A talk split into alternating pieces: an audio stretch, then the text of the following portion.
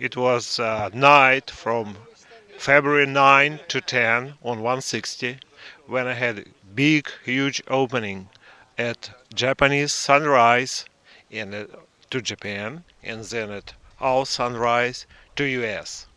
I worked US like on 20 meters for probably hour and a half and it was highlight of my the expedition.